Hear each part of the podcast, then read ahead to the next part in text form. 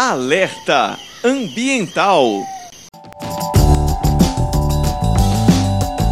Abrimos o alerta ambiental com aspas importantes. Não é possível que se admita o crescimento da dizimação de florestas, de povos nativos, de etnias e assim do conjunto de circunstâncias que dependem precisamente daquele imenso bioma. Essa foi a opinião dada pelo ministro do Supremo Tribunal Federal, Edson Fachin, em um debate virtual na última semana com representantes da Câmara do Comércio França-Brasil. Para o ministro, o cumprimento das leis protetivas, que significariam a preservação da Amazônia, está deixando a desejar. A preservação da Amazônia significa, antes de mais nada, o cumprimento da Constituição e das leis protetivas, cumprimento esse que, como temos visto no Supremo Tribunal Federal em diversas demandas, tem deixado a desejar.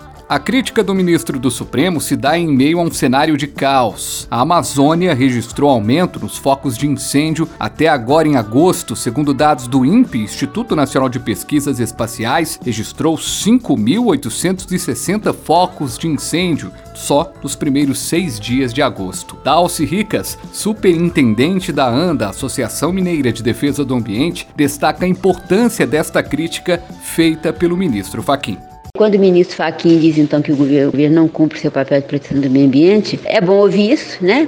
Nós todos sabemos disso, mas uma coisa é sair da boca de um ambientalista, né? Ou de um, de um coitado do índio que está tentando sobreviver na floresta. Outra coisa é sair né, de um ministro do, da maior corte do país, cuja fala repercute. Então é muito importante que a gente ouça isso, essa verdade nua e crua, saída da boca de uma pessoa importante como o ministro Edson Fachin. Mas toda vez que é questionado sobre os incêndios na Amazônia, o presidente Jair Bolsonaro fala em falta de recursos, da dificuldade de fiscalização, já falou de conspiração e toda vez nega os incêndios. Essa história de que a Amazônia arde fogo é uma mentira e nós devemos combater isso com números verdadeiros. É o que estamos fazendo aqui no Brasil.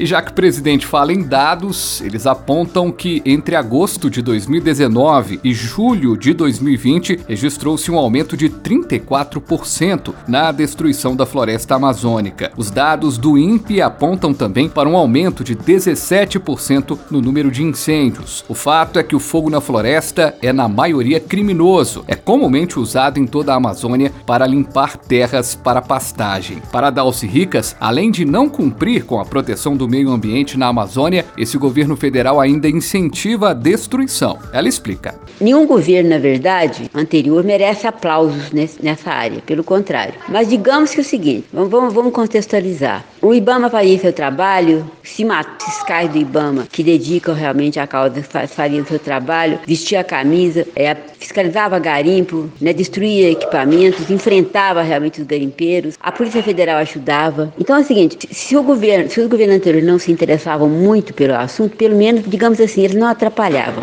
Um bioma em destruição. Diversos animais estão ameaçados de extinção. E além de todos os problemas, estamos em uma pandemia do coronavírus e muitos moradores da região vão ter que ser hospitalizados com problemas respiratórios. Direto da ANDA, Associação Mineira de Defesa do Ambiente para o Alerta Ambiental, repórter Fabiano Frade.